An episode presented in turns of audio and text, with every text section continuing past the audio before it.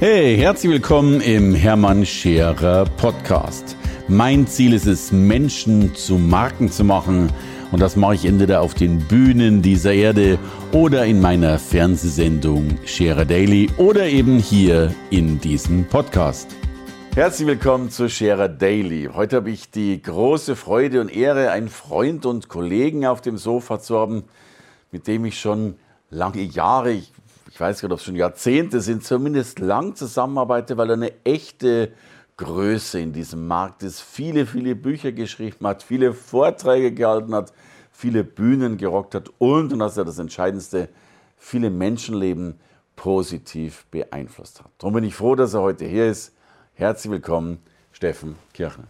Ja, Mann, vielen Dank für die Einladung. Steffen, danke, dass du da bist. Ähm, Du bist einer, der wirklich schon lang und dauerhaft erfolgreich am Markt ist. Das ist ja nicht immer so in unserer Branche. Umso besser, dass es bei dir so ist.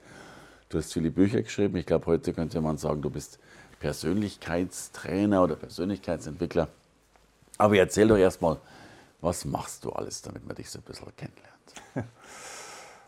Ich helfe Menschen, man würde sagen, wahrscheinlich ihre PS auf die Straße zu bringen. Aber mir klingt das immer sehr, sehr technisch, weil es hat eben nicht nur mit, mit Leistung zu tun, okay. sondern ich helfe Menschen eigentlich so diese drei Ebenen des Erfolgs in Harmonie zu bringen.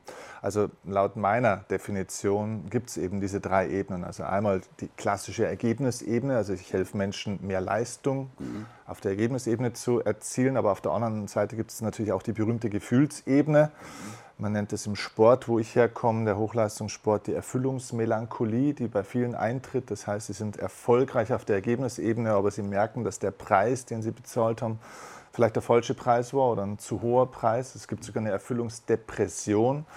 Das heißt, dass Menschen auch krank werden können durch Erfolg tatsächlich. Also heißt, bin zwar erfolgreich, aber füllt mich nicht aus. Ganz genau, ja. ganz genau. Und das ist gerade bei Menschen, die sehr fokussiert sein können. Das ist ja auch eine Fähigkeit. Mhm. Äh, Menschen, die einen starken Intellekt haben, da ist es halt immer so, der Intellekt ist etwas, was alles zerteilt, sage ich jetzt mal. Du bist sehr gut in der Analyse, du bist sehr scharfsinnig.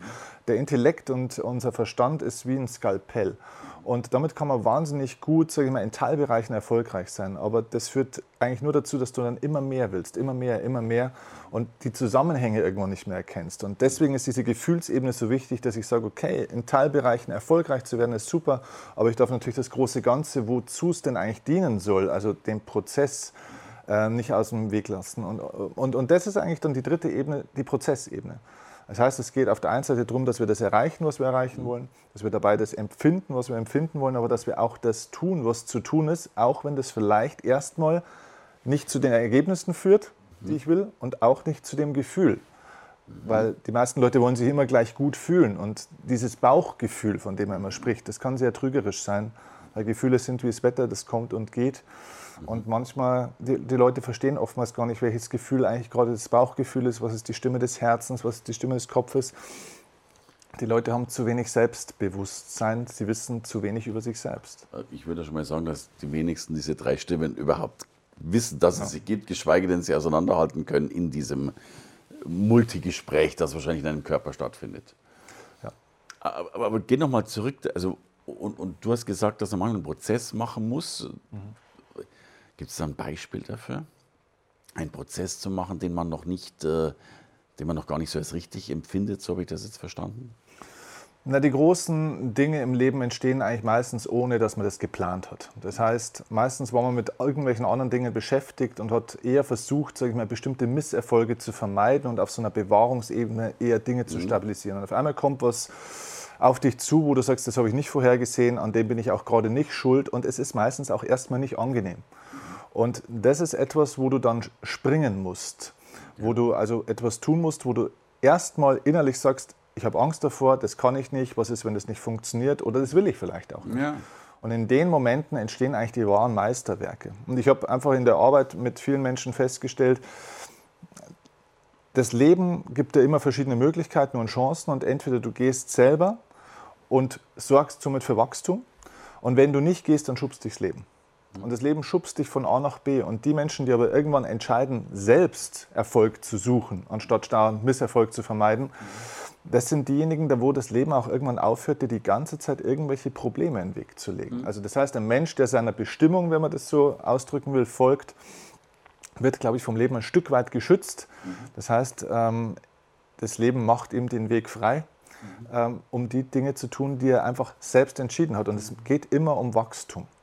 Und äh, die Leute haben Angst vom Wachstum, weil Wachstum eben natürlich auch auf einer mentalen, auf einer emotionalen wie auch auf einer körperlichen Ebene viel auch über Schmerz funktioniert. Und deswegen ist das erste Gefühl oftmals sehr trügerisch, weil das erste Gefühl meistens davon ausgeht, wir wollen Schmerz eigentlich vermeiden. Schönes Bild. Ich vergleiche das ja so ein bisschen, wenn du durch eine Straße gehst mit vielen Leuten und du gehst relativ zielstrebig durch, dann machen die schon Platz irgendwie. Ne? Und wenn du so ein bisschen zögerlich dastehst, plötzlich rumpeln dir fünf Leute entgegen und du weißt schon gar nicht mehr, was deine eigene Richtung ist. Ja, ja, 100 Prozent. Also letztlich wird dann dieser Zielfokus belohnt, ne? weil, weil ich weiß, wo ich hin will und, und dann auch diesen Weg gehe. Genau. So, und du sagst aber gleichzeitig auch, äh, die Angst ist da. Ich habe, ich sage so ein Zitat dann mir zugeordnet. Ich glaube, es war nicht von mir, aber ich fand es dann so schön. Äh, ich habe es irgendwie so umgewandelt. Äh, also sinngemäß habe ich gehört, die Menschen haben nicht Angst vor der Dunkelheit, sie haben Angst vor dem Licht. Ja, das fand ich so. Ja, es ist tatsächlich so. Also ähm, wir sind ja darauf konditioniert, eher immer unser Licht unter den Scheffel zu stellen. Auch wenn es immer heißt, stell dein Licht nicht unter den Scheffel, aber man soll sich ja trotzdem anpassen. Wir sind schon eine, eine Generation oder eine Gesellschaft von Menschen, die sich hinten anstellen. Ähm, das, das Land der Bewerber anstatt das Land der Unternehmer. Und ähm, das führt dazu, dass viele Menschen tatsächlich am meisten Angst haben vor den eigenen Möglichkeiten und davon gern wegschauen, weil wenn ich erkennen würde, was eigentlich alles möglich wäre, mhm. würde ich auch erkennen, dass ich vielleicht bisher in meinem Leben vor dieser Wahrheit davongelaufen bin. Äh, schönes Bild äh, und, und, heißt ja, und, und, lieber erkenne ich es dann nicht, äh, weil ich müsste mir einen Fehler der Vergangenheit eingestehen. Ganz genau. Und es, es, geht darum, eine Entscheidung zu treffen am Ende des Tages. Die Leute haben wahnsinnig Angst davor, eine neue Entscheidung treffen zu müssen. Die haben irgendwann mal eine Entscheidung getroffen oder meistens wurde für sie eine Entscheidung getroffen. Und das verwalten sie dann sehr, sehr lange. Und so bleibt das Leben relativ eintönig und die Leute versuchen, sage ich jetzt mal, fünf Tage des, der Woche im Überlebensmodus durchzukommen, um sich dann an zwei Tagen davon zu erholen, weil das natürlich mehr Energie kostet, als es gibt in der Regel, mhm. um sich dann an drei Wochen des Jahres, was man dann Urlaub nennt, von den 49 Wochen davor zu erholen und dann irgendwann hofft man, dass man den Lebensabend auch noch erreicht. Okay. Mehr schlecht als recht. Um sich so. davon zu erholen, wie schrecklich das Leben war. Ja, ja, genau. ja. Das berühmte Leben vor dem Tod, wie du das auch immer sagst. Ja, ja, so herrlich. Ja. herrlich. So, und, und jetzt kommt nicht so die pragmatische Frage, und wie kommt man da raus oder was wären dann so die ersten Schritte für jemanden, der sagt, Mensch, dockt bei mir an, verstehe den Kerl, ähm, bin auch im Hamsterrad. Die meisten Leute, die jetzt zu mir äh, immer kommen, stellen sich dann oft die Frage, wer bin ich denn eigentlich? Ja? Und das ist so eine wahnsinnig schwierige Frage. Ich glaube, dass die meisten Menschen sich einfach die falschen Fragen im Leben stellen. Diese Frage, wer bin ich, ähm, ist so schwierig zu beantworten. Vielleicht fängt man immer erst andersrum an. Das Gehirn funktioniert ja negativ tatsächlich besser als positiv, das wissen wir.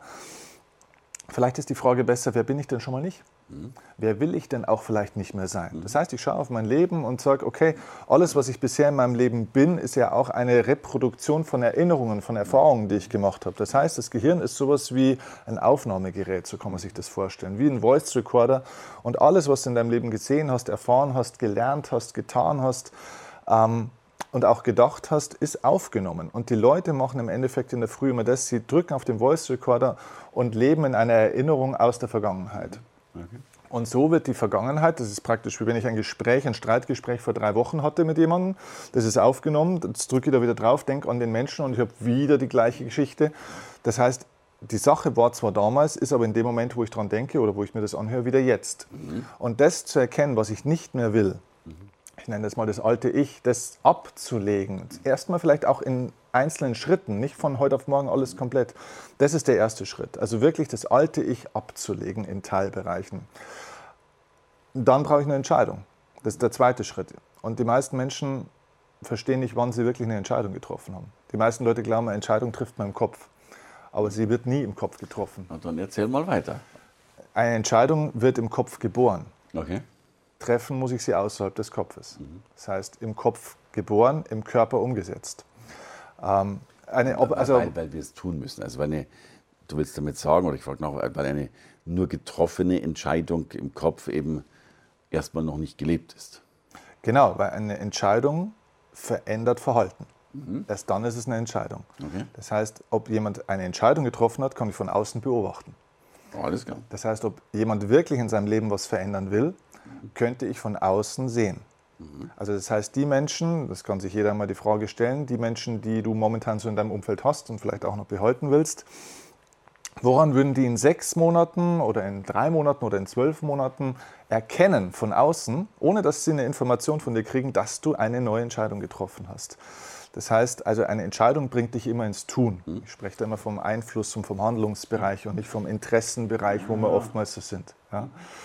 Das ist also der zweite Schritt. Ja, und dann geht es im dritten Schritt wirklich um die ja, um diese neue Benutzung des Gehirns. Ähm, das ist das, was ich mit Profisportlern gelernt habe. Du kannst einen Profisportler nur auf ein neues Level bringen, wenn du es schaffst, bei ihm Gehirnstruktur zu verändern. Mhm. Denn erst, hm, ich sage mal so, ein Team oder auch ein Sportler kann erst dann besser werden, wenn sein Gehirn besser wird. Mhm. Weil der Körper kann nur das umsetzen, was da oben erstmal passiert ist. Der Körper ist schon gut trainiert. Genau, der Körper ist trainiert, und, aber im Gehirn geht es los. Wenn das Gehirn eine Information nicht in Struktur neu umsetzen kann, kann der Körper das nicht dauerhaft machen. Er kann zwar Schauspielern, das ist das, was viele Leute machen. Sie haben zwar da oben noch keine neue Verdrahtung, spielen aber schon ein Spiel mit ihrem Körper. Fake it until you make it, wie es immer so schön heißt. Ist nett, führt aber nie zu langfristigen, dauerhaften, nachhaltigen Handeln. Das heißt, ich sollte im Innen anfangen, also das Unsichtbare verändern, um dann irgendwann das Sichtbare mal auch verändern zu können. Also ich muss lernen, Gehirnstruktur zu verändern. Mhm. Wenn ich das kann, dann kann ich auch nach und nach ein anderes Verhalten annehmen. Das heißt, im Endeffekt kann man sich vorstellen, dieser Voice Recorder, das Gehirn, ist nicht nur etwas, was in der Vergangenheit aufnehmen konnte, sondern es könnte auch in die Zukunft schon gehen. Man könnte jetzt schon Dinge sozusagen erleben, die noch gar nicht sind. Das heißt, es, dieser Voice Recorder funktioniert praktisch nach hinten und nach vorne. Das ist mhm. die, die, andere Geschichte. Das heißt, es, es geht wirklich darum, Frequenzmuster zu verändern, Schwingungsmuster zu verändern. Das verändert auch biochemische Prozesse, das verändert auch physiologische Prozesse im Gehirn. Auch das alles war früher Esoterik. Mhm. Heute kann man das alles messen, das kann man darstellen, das kann man mit bildgebenden und sonstigen Verfahren darstellen. Und dann tatsächlich schafft der Mensch es, so eine Art neues Ich zu kreieren, um dann auch wirklich auf diesen drei Erfolgsebenen tatsächlich auch ein neues Leben zu verwirklichen. Und nicht nur erfolgreicher zu sein, sondern wirklich auch ein anderes Leben zu haben. Das ist ein anderer Punkt. Also und heißt, um auf diesen Zukunftsrekorder zu kommen, äh, du sagst jetzt, also das wäre eine Affirmation zum Beispiel auch, oder du sagst dir irgendwie was Gutes, oder, oder wie kann ich den schon für die Zukunft programmieren? Das ist ein super Punkt, den du da ansprichst. Dieses alte Denken mit den Affirmationen funktioniert aus einem ganz einfachen Grund nicht. Es gibt mehrere Studien, wo man herausgefunden hat, dass Jugendliche im Alter bis 18 bis 20 Jahre weit über 100.000 negative Botschaften bekommen. Absolut. Das heißt, man hat wahnsinnig viele negative Erfahrungswerte, also praktisch Botschaften auf dem Voice Recorder. Das hat Gehirnstruktur verändert, weil meistens kamen diese Informationen auch von Menschen, die uns nahegestanden sind. Ja. Eltern, Großeltern, Lehrer, Trainer, mhm. Freunde, wer auch immer. Und die waren auch nicht immer mit böser Absicht und trotzdem wirken sie. Das heißt, wir haben bestimmte negative Konditionierungen in unserem Kopf. Und jetzt kannst du natürlich dahergehen und kannst sagen, jetzt können wir positiv denken. Ich kann mir jetzt jeden Tag in der Morgenroutine kann ich zehn Minuten in eine Kerze schauen und kann mir sagen, dass ich ein Geschenk für die Welt bin und dass ich Wohlstand und Reichtum verdient habe. Alles gut, alles schön. Aber es funktioniert nicht. Ja, genau, weil eine so eine unfassbare Anzahl von negativen Programmierungen aus deiner Vergangenheit dem entgegensteht, dass es zwar jetzt nichts Negatives ist, aber die Wirkungsweise ist kaum vorhanden. Okay. Das heißt, es ist nicht falsch, aber es wirkt kaum. Und da ich aus dem Profisport komme, interessieren mich nur Dinge, die schnell funktionieren, weil ich habe keine Zeit. Wenn ich mit Profisportlern arbeite, müssen die am nächsten Tag oder vielleicht sogar am gleichen Tag sofort ein besseres Verhalten erzeugen können. Okay. Das heißt, mich interessieren nur Strategien, die schnell, wirklich sofort Verhalten verändern und Ergebnisse produzieren. Das heißt, es geht einfach darum, eben sich nicht die ganze Zeit irgendwas zu erzählen, sondern tatsächlich es zu erleben, es zu fühlen. Das heißt, Erlebnisse zu erschaffen und nicht mehr Wissen. Wissen ist für Wissenschaftler. Aber äh, die Leute sind keine Wissenschaftler. Die Leute brauchen andere, äh, brauchen, müssen was anderes machen. Also wir müssen eher Machenschaftler erzeugen und keine neuen Wissenschaftler. Ja, ja. So, das heißt, ich kann es nicht nur sagen, sondern ich muss auch etwas tun, um diesen Rekorder zu überschreiben. Ja, genau. Also reden hilft bis zu einem gewissen Punkt, denken auch, aber wirklich ums Leben zu verändern, hilft ein Gespräch oder ein Gedanke, eine Selbstreflexion dann irgendwann nicht mehr weiter. Es okay. ist also eine Vorbereitung, ja, und dann irgendwann muss ich ins Tun kommen. Das heißt, jetzt geht es wirklich um Techniken, es geht um bestimmte Strategien, die man für sich selbst oder mit einem Coach zusammen dann anwenden kann, um dann wirklich diese Schwingungsmuster und die Gehirnstruktur zu beginnen zu verändern. Das wirkt auch nach. Das, ist nicht dann, das hört nicht auf in dem Moment, wo man das nicht mehr macht. Man muss also jetzt sich nicht irgendwie drei Monate auf den Berg setzen und meditieren, mhm. sondern es geht relativ einfach, dass man das mit kleinen Methoden dann in den Alltag integriert und so Schritt für Schritt sozusagen das neue Ich. Entwickelt, wenn man so will. Ja. Ich kenne aus der Psychologie diesen Begriff Selbstwirksamkeitsüberzeugung. Mhm. Also man macht was, merkt, man ist wirksam und ist dann auch überzeugt, dass man eben selbst wirksam war. Ja. Geht es in diese Richtung? Ja, ist, ist eine Folge davon. Ähm, die Selbstwirksamkeitsüberzeugung oder Erfahrung ist praktisch die Erfahrung, dass ich ja selbst die Erfahrung mache, dass ich was verändern kann. Mhm. Ähm, diese Veränderung findet aber meistens dann oft auch im Außen erstmal statt. Mhm. Die Selbstwirksamkeitsüberzeugung ist in Wahrheit erstmal ein innerer Prozess. Also auch der Glaube daran, dass ich was verändern kann, damit geht es nämlich los. Mhm. Weil wenn ich nicht daran glaube, dass ich was verändern kann, werde ich nichts anderes tun und dann passiert nichts anderes. Was Menschen brauchen, und das ist eine Entwicklung, die heutzutage sehr wichtig ist, wir brauchen nicht noch mehr Bücher, noch mehr Podcasts, noch mehr Wissen, sondern wir brauchen die emotionale Erfahrung dieses Wissens. Mhm. Und den Menschen fehlen Erfahrungen. Mhm. Wir sind in der Konsumentenhaltung, wir lesen uns alles Mögliche durch. Noch nie gab es so viel Wissen, so einfach und fast kostenlos verfügbar in der Welt. Und noch nie waren die Menschen so desorientiert und tatenlos wie heutzutage. Weil die Leute glauben, auf die, und das ist unsere Erziehung, durch den Intellekt würden sie das Leben verändern.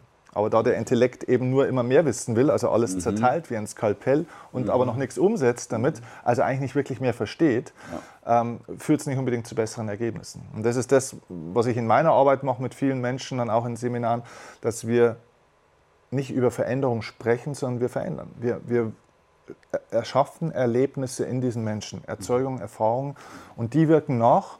Mhm. Dazu gibt es dann natürlich auch Handwerkszeug, dass die Leute das dann selbst unabhängig von einem Coach, keine Abhängigkeiten erschaffen, für sich selbst Schritt für Schritt weiter ähm, ja, umsetzen können. Du, jetzt hätte ich so eine Henne-Ei-Frage, weil du hast ja auch gerade gesagt, ähm, ja, äh, im Inneren, also erst bevor es im Außen, im Inneren. Ich hätte gesagt, manchmal muss es im Äußeren passieren, damit es im Inneren gefestigt wird. Wenn ich an deine Erlebnisse denke in den Seminaren, dann nenne ich die gern Referenzerlebnisse. Ja da schubst du die Leute ja auch, bitte positiv gemeint, ja. irgendwo hin. Ja. Sie machen im Äußeren, im Tun die Erfahrung, um danach besser an sich glauben zu können? Fragezeichen. Wir kommen aus einer Welt, wo wir glauben, das Äußere ist wichtiger als das Innere. Und sind momentan gerade in einer Phase, wo es immer mehr Menschen gibt, die sagen, das Innere ist doch viel wichtiger als das Äußere. Und mhm. die Wahrheit, glaube ich, ist, und das ist nur meine Erfahrung, jeder muss seine Erfahrung selber machen, dass beides gleichgültig ist. Gleichgültig nicht im Sinne von es ist wurscht oder egal, sondern gleiche Gültigkeit. Es ist sowohl als auch. Mhm. Am Ende des Tages ist es egal, wo ich anfange. Es gibt manche Themen, da tue ich mich vielleicht leichter im Innen wirklich anzufangen. Mhm. Und manchmal, wenn ich so emotional in der Kiste sitze und so gelähmt bin oder keine Ahnung habe, es ist auch gut, dass von außen ein Impuls zum Beispiel ja. kommt von jemandem oder dass ich erstmal über den Körper tatsächlich gehe. Man nennt es die sogenannte Embodiment-fokussierte mhm. Psychologie, dass man also mittlerweile auch weiß, innere Prozesse veränderst du auch, wenn du mal aus dem Kopf rausgehst, in den Körper reingehst. Also von dem her, jeder muss da seinen Weg finden, wo ist momentan der leichtere Ansatz, wo habe ich momentan mehr Zugriff im Innen oder im Außen. Und am Ende des Tages führt es zu der Veränderung der drei Erfolgsebenen. Großartig. Schönes Gespräch. Wo findet man mehr über dich, Steffen? Mein Name, wo man den eingibt, also wo man Steffen Kirchen eingibt, ist auch Steffen Kirchner drin. Ja, wunderbar. Also Instagram, Podcast, YouTube, meine Webseite steffenkirchner.de, also überall und äh, gerne uns auch schreiben, wir antworten auch, wenn es Fragen gibt. Ähm, wir, gehen, wir sind sehr kommunikativ. Großartig. Und natürlich bei vielen Profisportlern, bei vielen Unternehmen und auf vielen Bühnen dieser deutschen und deutschsprachigen und vielleicht sogar weltweiten Erde. Danke fürs Gespräch, lieber Danke Steffen. dir für die Einladung. Danke. Hey, danke fürs Reinhören in den Hermann Scherer Podcast. Mehr Infos gibt es für dich unter www.hermannscherer.com slash bonus. Und ich sage erstmal Danke fürs Zuhören.